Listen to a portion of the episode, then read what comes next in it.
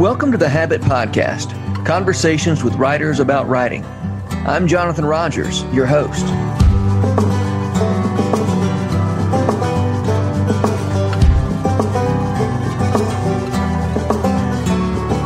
I've known for a long time that C.S. Lewis was friends with Dorothy L. Sayers, the author of a wide range of books and essays, including the Lord Peter Wimsey Mysteries, The Mind of the Maker, and The Lost Tools of Learning. But I was never clear on the nature of their friendship. Gina Dalfonzo tells the story of that friendship in her new book, Dorothy and Jack. This is Gina's first book, but she has another book hot on its heels. The Gospel in Dickens releases next month. Gina Dalfonzo, thank you so much for being on the Habit podcast with me today. Thank you so much for having me.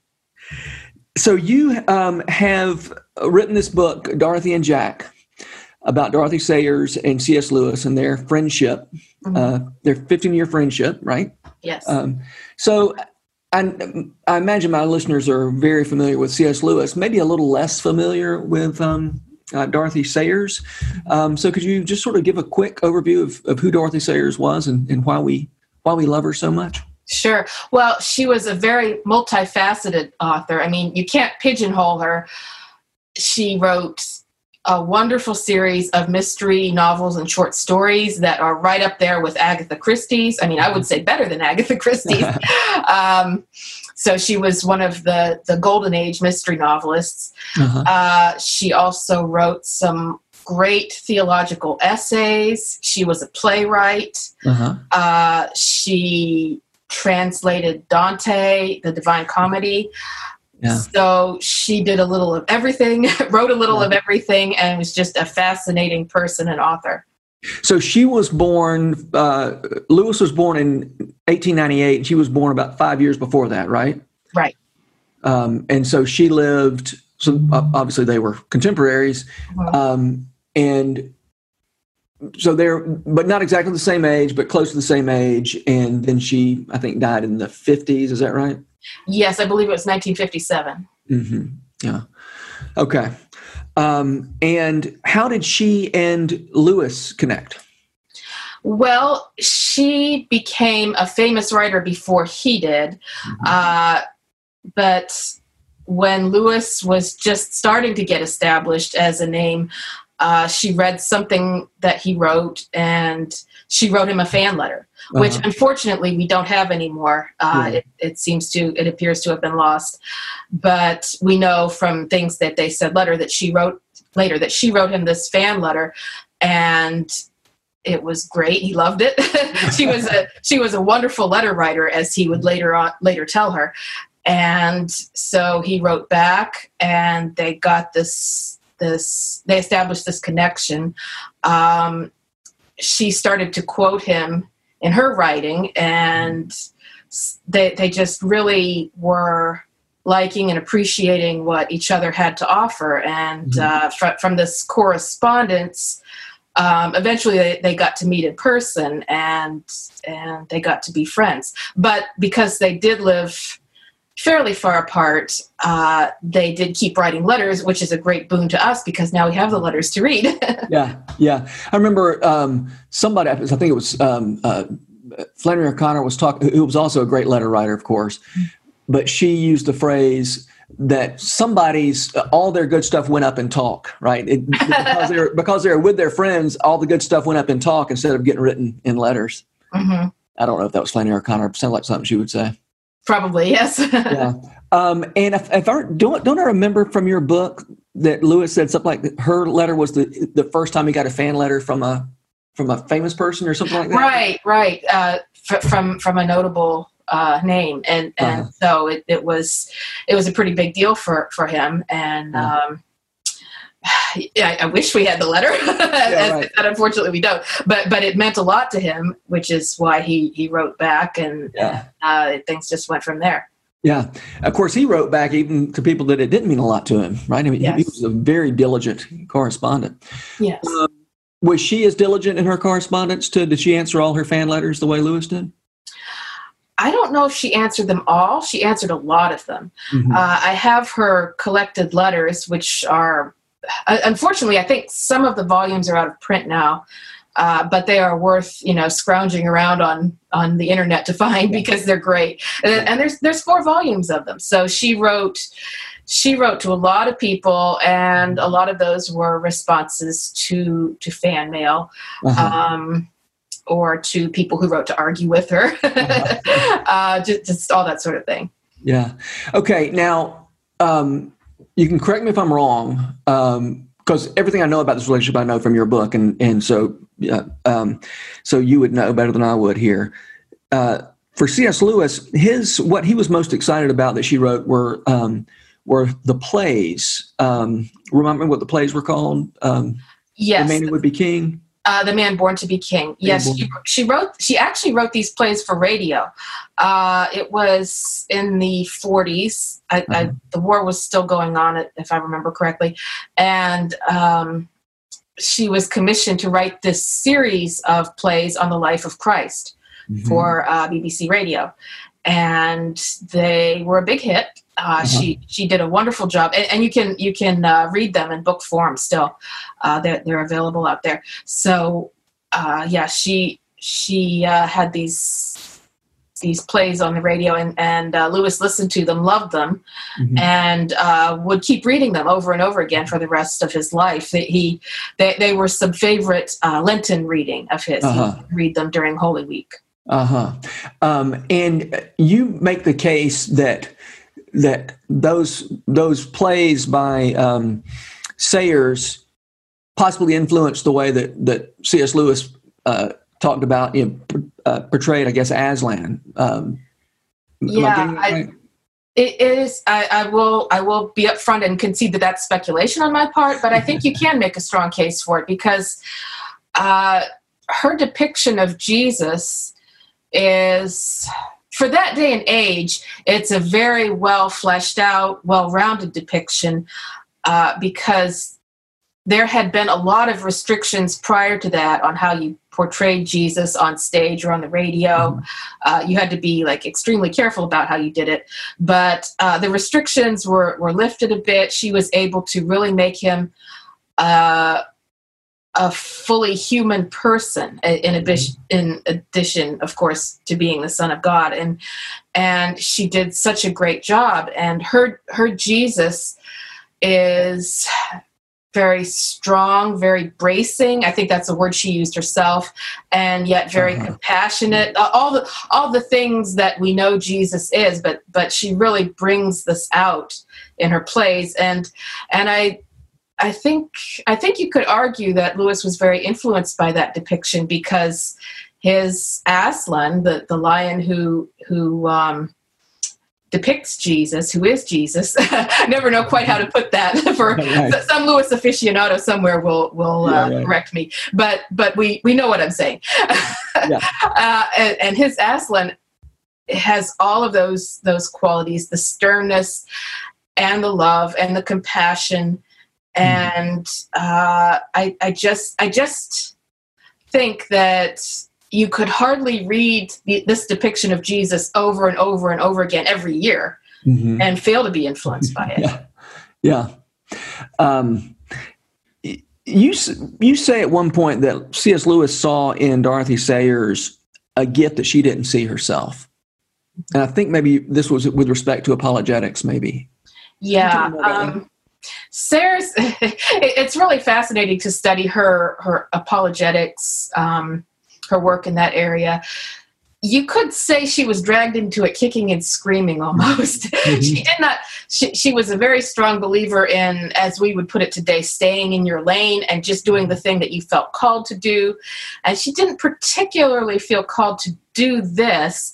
And yet, she sort of got pulled into it, and Lewis was right there urging it along because he saw her as a wonderfully lucid and logical uh, explainer of the Christian faith, and he thought, you know, she she ought to be out there doing this, mm-hmm. and she would sort of fight with him over it, but but she would, and yet she kept doing it. I have a quote here from the book from her from one of her letters that I absolutely love, and um, she she's talking to Lewis here about an atheist that she's corresponding with, mm-hmm. and she's not enjoying it at all.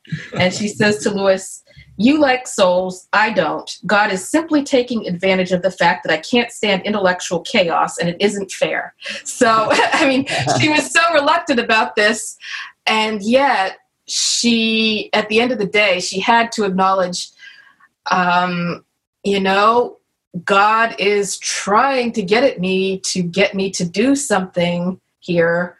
And Lewis was right there, just sort of, you mm-hmm. know, saying, Yes, you're good at this. You should do this, even when she, you know, snapped at him, even when she mm-hmm. wasn't enjoying it, even when when she was like, you know, get me out of this.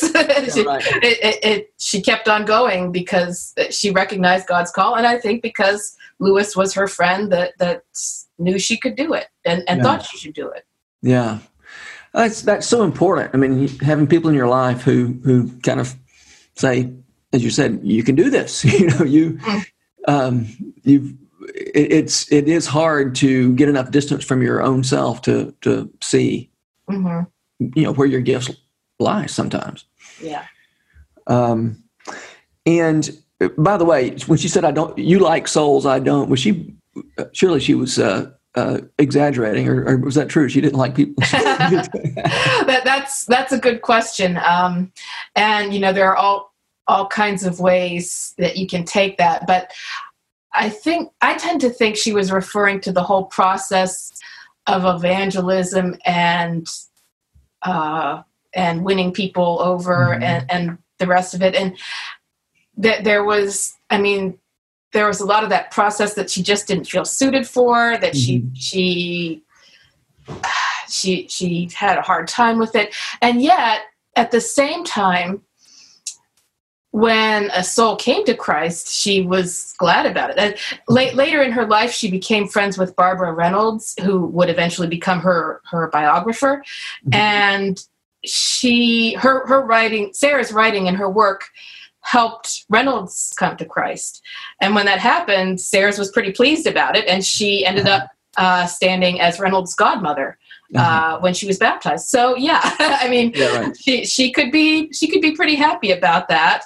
uh, but um, yeah, she could also be when when she was you know feeling dragged into work she didn't want to do, she could also be kind of flippant and uh, mm-hmm. misanthropic about it. So you know, we, we all right. have we all have multiple sides and multiple feelings about things. Yeah, and it that whole debate between Sayers and Lewis on this topic, mm-hmm. you you put in terms of you use the phrase um, they had different ideas with regard to their artistic conscience. Mm-hmm. Um, what do you mean when, when you say when you say that about their uh, th- these these two artistic consciences?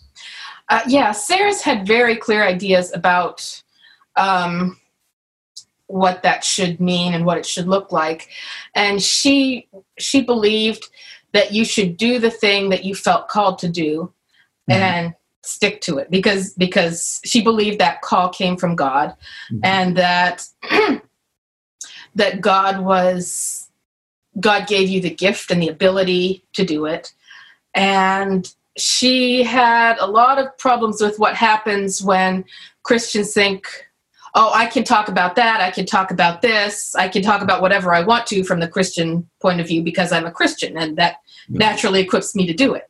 And she had real problems with that. And, and there is something to be said on her side because sometimes she talked about bad Christian art, for example, mm-hmm. and she there's a wonderful quote uh, from her one of her letters, which I don't have in front of me, but she talks about how for every person who feels comforted by a piece of bad Christian art or, or literature or whatever, there are more who are just sickened by it and think if Christianity can produce something that bad, Mm-hmm. it must have a lie in its soul and so mm-hmm. she she saw a real danger there i mean she wasn't just being self-indulgent she, she saw she saw harm being done when mm-hmm. uh, christians just um, produced shoddy work and said it was for the sake of the gospel lewis um, now, now you have to take into account that lewis was good at a lot of things that's right yeah and had a lot of gifts just like sayers did herself and um, Sayers would complain sometimes that you know Lewis is all over the place. He, he's talking about this subject. He's talking about that subject. You know, mm-hmm. um, which which she was not. She was not a big fan of that mm-hmm. um, sort of way of working.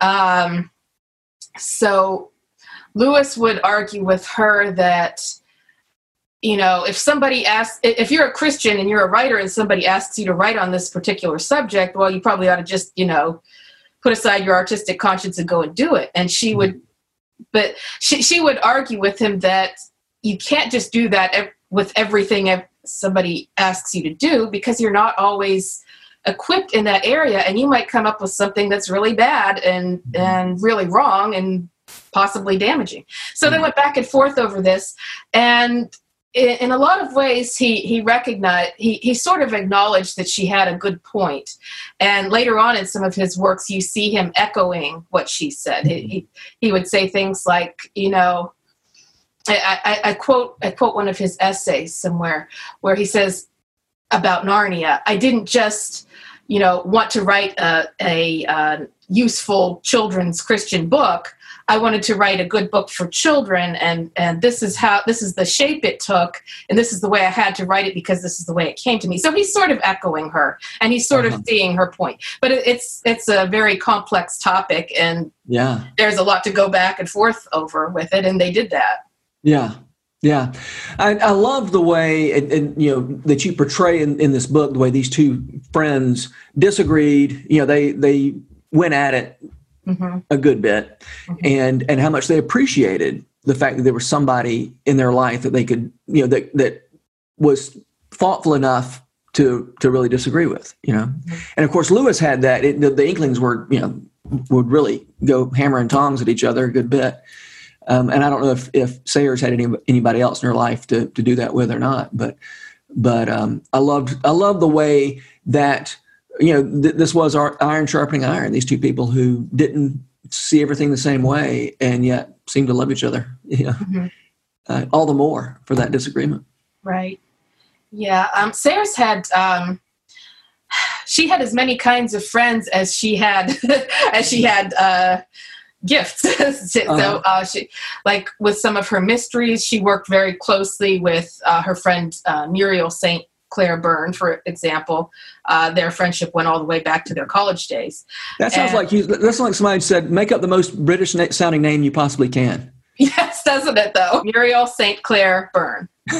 so, so she she was a, a, close friend who who worked with uh, Sayers on some things related to her mysteries, mm-hmm. and um, so she had friends that she could do that sort of thing with. Mm-hmm. And she had friends that she worked on other projects with. But as I mentioned somewhere in the book, she didn't have a lot of friends who were directly involved in apologetics. And mm-hmm. strangely enough, Lewis didn't either. We tend to think of, oh, Lewis had the inklings yeah. and they were all in all to each other, but Tolkien didn't do really didn't really do apologetics. Mm-hmm. Um, uh, most of the other men in that group didn't do apologetics. They were just like sort of sharing creative work for yeah. the for the the main part. Mm-hmm. So here he was a creative writer who also did apologetics and Sayers was sort of in the same boat. And so each of them found them sort of uniquely positioned among their respective friend groups and that was what made it so nice that they they had each other and they could reach yeah. out to each other and they could run things past each other and sort of maybe bellyache about the mm-hmm. difficulties yeah. and um, just really help each other to grow in that respect. Yeah. By the way, do you know uh, how often they saw each other in person? I mean, I know you know a lot of what you did was with their letters, but but how often did they actually sit in the same room together? I don't think it was a lot. We don't have record our, our, records may not show like every meeting they had. Mm-hmm. We have a lot of letters saying, "Oh, I, I love to see you again. We haven't met in a long time." Mm-hmm. And then you have a few letters saying, "Let's meet at this time and place." And then, "Oh, it was nice seeing you again." All, all that sort of thing. So we know that they met sometimes, but it wasn't as often as they would have liked. Lewis was mm-hmm. very busy uh, mm-hmm. in Oxford and then later at Cambridge. Uh, Sayers was very busy. Um, her husband was uh, he he had some illnesses he was dealing with. He became more and more of an invalid over the years. Uh, so she he needed a lot of care, and besides that, she was very busy um, with her own work and her own projects. So mm-hmm. they didn't they didn't get to get together very often. But uh, mm-hmm. when they did, it, it, sounds like they had a great time. yeah, where did Sayers live? Uh, she li- she was more out in the countryside. Mm-hmm but not London, though. She, no, she wasn't in London. Uh, she had um, friends in London, and she would be there sometimes. Mm-hmm. And she would she had to travel a bit for work sometimes. But um, I believe, okay, I think she lived in Essex. Uh-huh. Uh So. Gotcha. Yeah, it's it's more countryside. Yeah, yeah.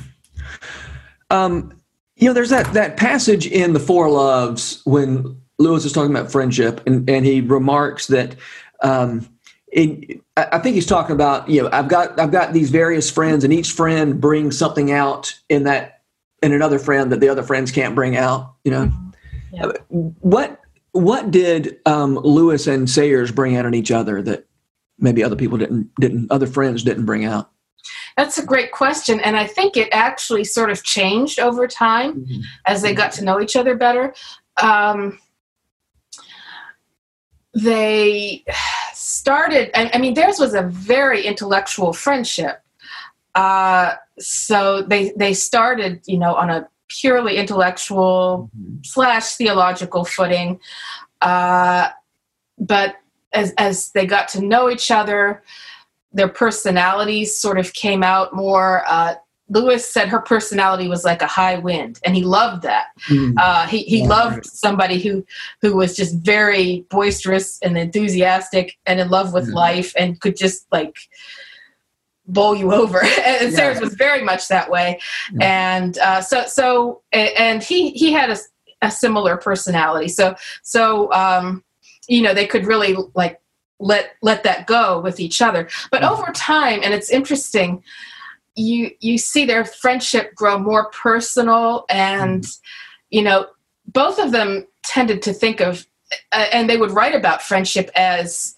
this affair of the mind you know mm-hmm. um, Sarah, or, or, Lewis even went so far as to write, you know, you don't have to know all the personal things about your friend. yeah. you, you just, it doesn't matter. You're just like two minds together. And uh, Mm. And they, they both like that sort of friendship.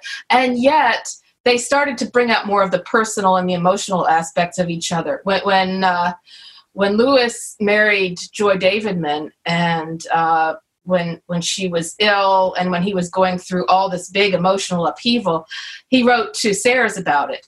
Mm-hmm. And you know, people often quote some of the beautiful things he wrote about Joy, mm-hmm. and most of those things he wrote to Sayers. He he mm-hmm. wrote, you know, my my heart is breaking and I've never been so happy before. He he, mm-hmm. he wrote all these these beautiful things about his marriage, and he told them to this friend of his who he whom he had known for so many years now.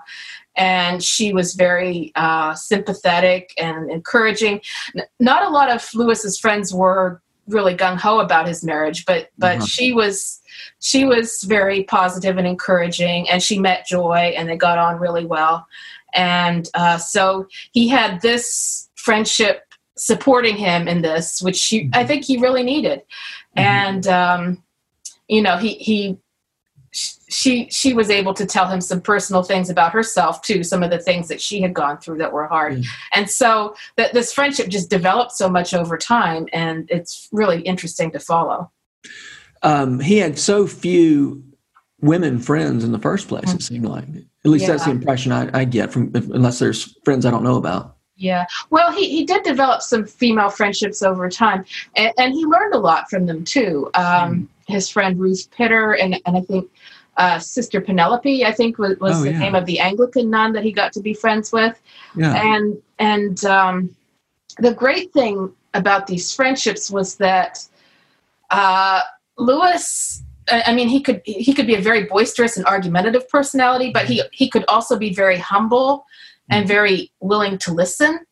And his female friends, including Sayers, would sometimes tell him things about you know what it was like to be a woman that he didn't know and yeah. had learned from. And and he would say to Sayers, you know, what you told me about this i never thought of it that way before but yes you have a good point and Mhm. and so he would listen he would absorb he would learn and uh she she did a lot for him in that respect Yeah, that's neat. Because he went from being a motherless boy to going to all boy boarding schools to the military to, you know, yeah to being Yeah, a and- bachelor. and- and, and Sayers would sometimes, you know, t- say to her other friends, you know, he he has been, he has lived in such a male oriented world, he doesn't get women at all.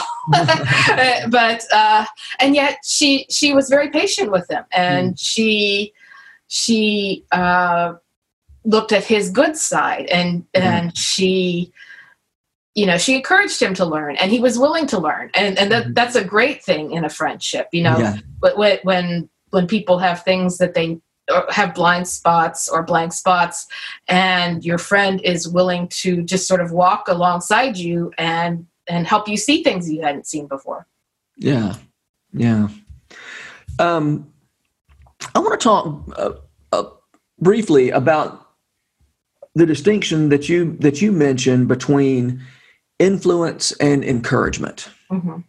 And I think you were I think you were quoting Diana Glyer, who was a, a guest earlier on this podcast, um, when she was talking. I guess um, the way Tolkien talked about their literary friendship was that, that it was more. It wasn't a matter of influence, but a matter of encouragement. Mhm. And then Glyer and or you pointed out that he didn't necessarily say that those were mutually exclusive, right? That that Mhm. encouragement is a kind of influence.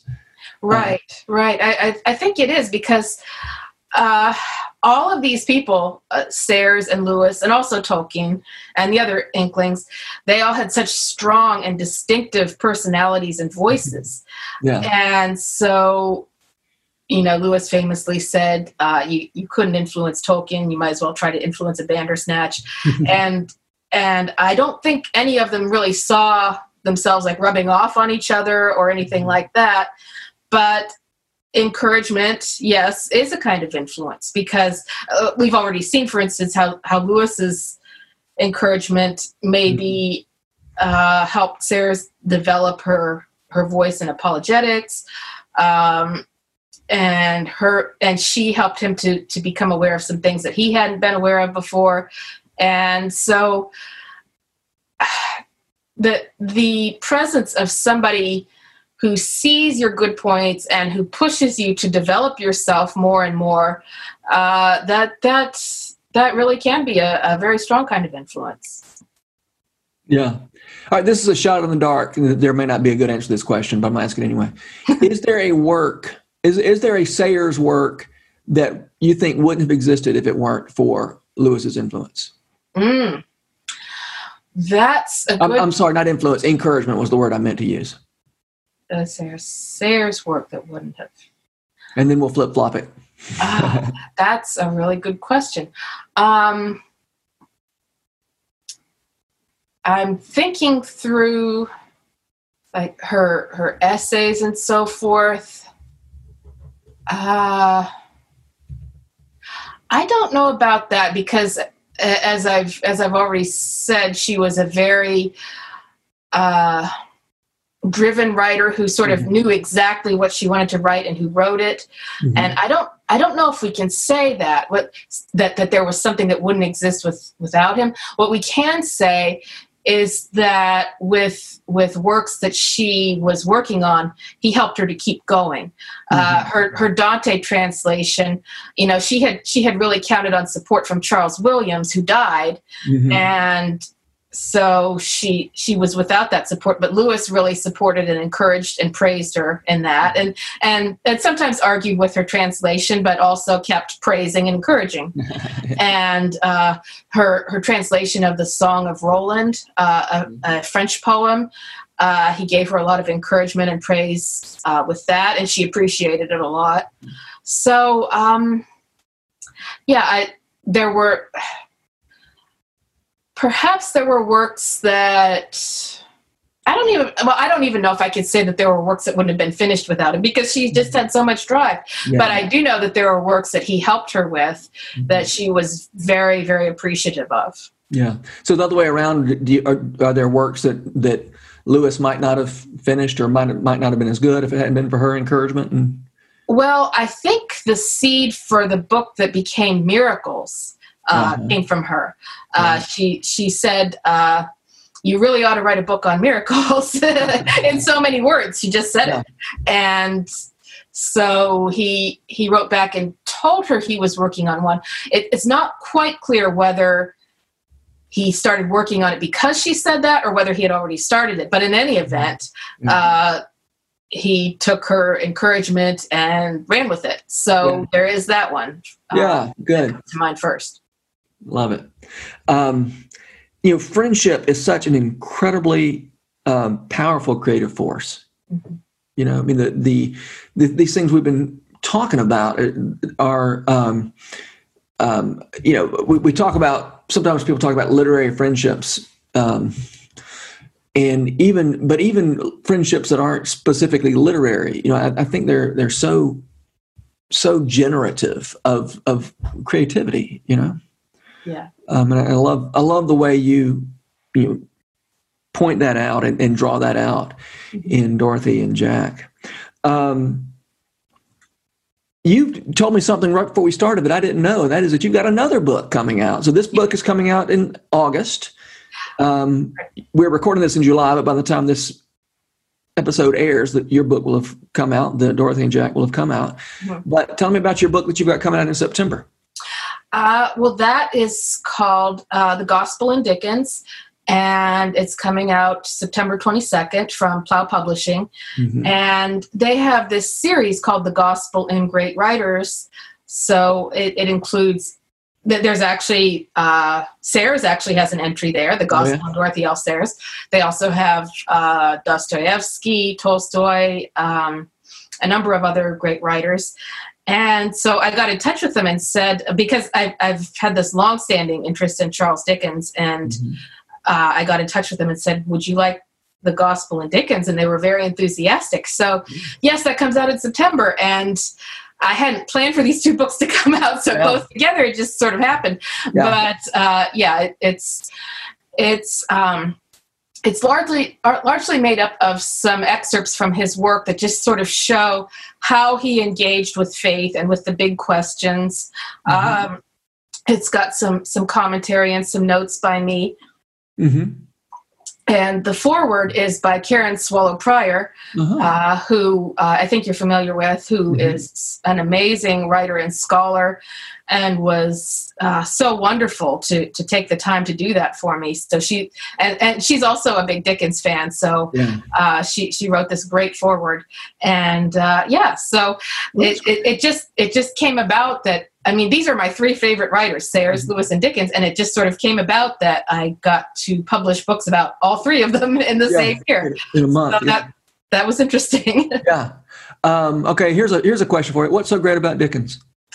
Oh my gosh, where to start? well, the one thing, a, a thing I really love about him is just that he loves words, he plays with words, he has fun with words, and we are not always equipped for that in this day and age. A lot mm-hmm. of readers say, you know, they struggle because he's so wordy, you know, yeah. that they they they have difficulty. They're like, why does he have to be this way? And and but if you can just, I, I think if you could just really try him, try him and get into him, um, you can often just find yourself getting swept away because, yeah. uh, I mean, he obviously has like these really great memorable characters he has yeah. these fantastic convoluted plots but at bottom he just has so much fun with words and i've always loved words it, it's uh-huh. always been a thing for me ever since i was little so yeah. i guess i was just in the right mental place when i first discovered him yeah, to, right. to, to appreciate that there uh, it, there's so much abundance in um, dickens and that's a great word for it yeah and, and you've i feel like you've you've sort of got to surrender to it and say you know what um, I'm just like I, I, wouldn't want to assign a Dickens book to a to a class to read because when you're in a hurry, it's just frustrating. That but but when you have time to kind of just surrender to it and say, you know what, wherever you want to go, I'll go. That's right. Um, you, you you have to you have to just sort of jump on and go along for the ride. yeah, yeah. And I'm sure you've heard this um, this little formulation before, but uh, uh, somebody I don't know who it was said that in in the world we live in, there's a bunch of animals and very few giraffes. Mm-hmm. And in Dickens, everybody's a giraffe. yeah, that, everybody's well that put. extreme. That that's well put because yeah, he he just he he just it was the way he saw the world. His yeah. his um he he saw these characters and he exaggerated them and he did all kinds of crazy things with them and he, mm-hmm. he just made them so interesting and, and memorable yeah. and um, yeah to, to, tie this back to the other book both sayers and lewis uh, were very fond of dickens um, mm-hmm. they enjoyed reading him sayers had some um, some critiques of some of his characterizations, but uh, she also just enjoyed him and mm. quotes from him a lot in her own writing. And yeah. and I believe Lewis did the same. Yeah. Um, what is the when somebody's wanting to get started in Dickens? Nick, you direct them. Where where do where do what's a good place for somebody who doesn't hasn't either hasn't read Dickens or hasn't learned to love Dickens? Where's where's a good Dickens to start? Well, probably either Great Expectations or A Christmas Carol. Mm-hmm. There, I mean, it helps that they're among the shorter works yeah, because right. some of his novels are very long. Um, and they are just, I think it they're probably the easiest to get into in a lot of mm-hmm. ways. You sometimes you hear kids in high school say, you know, I was forced to read Great Expectations and I just hated it. Well, I, I was the opposite. I, I was I was made to read Great Expectations in ninth grade, and I loved it. So, so I've always found that hard to relate to. But, but I think if you if you um, like if you're at the point where you feel mentally ready for a little bit of a challenge, you're like, okay, I think I'll try this. And again, if you're willing to jump in and just surrender yourself mm-hmm. to the mm-hmm. style and, and the situations and the characters, you can end up with a lifelong love of Dickens. Yeah. Now, if you want to start with one of the, the great big books, probably David Copperfield is the mm-hmm. one to get into because it's just it, it's it's just such a, a, lovely coming of age story. It has yeah. things in it that that are timeless that lots of people can relate to um, and you feel for him you root for him and you can I, I think that's one of the easier ones to sort of get sucked into yeah, I, I recently listened to that one again. I, you know, I, it was one of the first Dickens I read a long time ago, but then I listened to it on audiobook and I just cried and cried. It, was, it was such it's such a beautiful book. I just love it. I love Dickens, so I'm glad you're doing that. Oh, um, and I, I, I love Pickwick Papers. Mm-hmm. I, that's not one of the more you know popular ones, but um, I was recently rereading Pickwick Papers and real and kept seeing things that had trickled into my own storytelling in the books I've written and you know, there was this sort of the leaf mold of the mind, as Tolkien said, these things that went in and I didn't even know they were going in there, and then they came mm. out again later. Yeah. You know, when I when I wrote my uh, my swampy fiction stories, I hadn't read. Um, it had been you know 15 years since I'd read Pickwick Papers, but it was all there somehow. So, yeah. That's remarkable. All right. So the last question I always end with is, who are the writers who make you want to write, Gina? Mm. Well, I've just named my three favorites. Okay. so uh, where where where to go from there? Uh, they they of course they they make me want to write. Um, somebody else and this is funny because this is actually a name that came up when we were talking before before we started is dorothy parker mm-hmm. uh, who i was telling you i discovered it around the same time as dorothy l sayers in college um, and she is so witty and mm-hmm. so just so funny, so open, so vulnerable. I mean, we think of her as sort of this this woman with a barbed quill in her hand, yeah. you know, writing these poison pen yeah. types of essays. Yeah. She could she could be very sarcastic and very cutting, but mm. she could also, if she loved something, she could mm. also she could get really gushy about it, which which is mm-hmm. fun. She that's funny, you know, because what usually gets anthologized is the Barbie stuff, you know. Like, yeah. The, the, sweet stuff doesn't make it into the anthologies. Yeah, but but th- there were lots of sides to her, and, and she's just very vulnerable, and and and she can be very open. Um, when I first discovered her in college, I tried writing an essay for a class um, in imitation of her her uh, her short piece, "The Waltz," which you may remember. Mm-hmm. Um, I don't remember my essay very well. It was probably terrible, but but it was just such fun to try to do that. And, and yeah. I keep coming back to her just as someone who um, who could she she really could put herself out there. That that's something that not not everybody remembers about her, but yeah. But she can she can just say, you know, this she she wrote a lot of reviews, stage reviews mm-hmm. and book reviews and so forth. And she could say, you know, this this just really affected me personally because of this, or this just you know hit my sweet spot, or or mm-hmm. this this made me laugh because of that and mm-hmm. she could she could put herself into her writing and yet not in an obnoxious way that's a difficult trick to learn yeah. uh, you you don't want i mean you do not want to make it all about you and yet if you can put just enough of yourself in it you can you can establish this real bond with your readers that keeps them yeah. coming back so that that's a yeah that's a, a good trick to learn, and and uh, yeah. I've been I'm, trying I'm to learn it for a long time. I'm glad you pointed that out because I, I really do think of her as being sarcastic. I mean, hilarious, but but sarcastic and a little mean all the time. And yeah, she she, she hated Winnie the Pooh for crying out loud. You know who hates Winnie the Pooh? um, well, great. Well, Gina, thank you so much, Gina Dalfonzo. Uh, I love your book, and we didn't. I mean, there's so many interesting things we didn't get didn't get into because I was trying to sort of stay on the the the writerly side of things, but but so many interesting details about the personal lives of of Dorothy L. Sayers and C.S. Lewis. So um, so thank you for writing it, and uh, I hope a lot of people read it.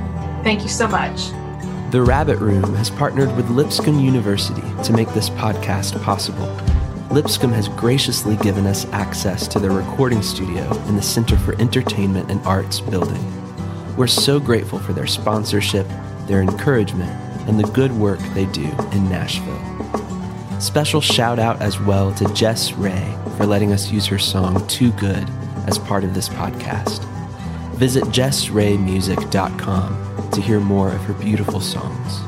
The Habit membership is a library of resources for writers by me, Jonathan Rogers. More importantly, The Habit is a hub of community where like minded writers gather to discuss their work and give each other a little more courage. Find out more at thehabit.co. This podcast was produced by The Rabbit Room, where art nourishes community and community nourishes art. All our podcasts are made possible by the generous support of our members.